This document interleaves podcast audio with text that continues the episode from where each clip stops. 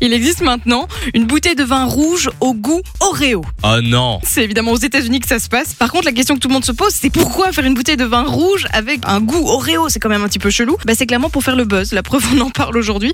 C'est une collab entre Barefoot Wine, qui est hyper connu aux États-Unis, et Oreo. Et alors, je vous rassure quand même, ce sont pas des Oreo qui sont mixés et mis dans le vin rouge. hein. C'est juste Ah, un vin qui est aromatisé, on va dire, au chocolat, au biscuit et à la crème. Je sais pas Mais si c'est bizarre bon. quand même Ah, moi, comme ça, ça me donne pas du Tu tout. vois envie. du vin un peu rouge, comme toi. le vin chaud finalement, je trouve. Genre Sauf là- que c'est froid. Ouais.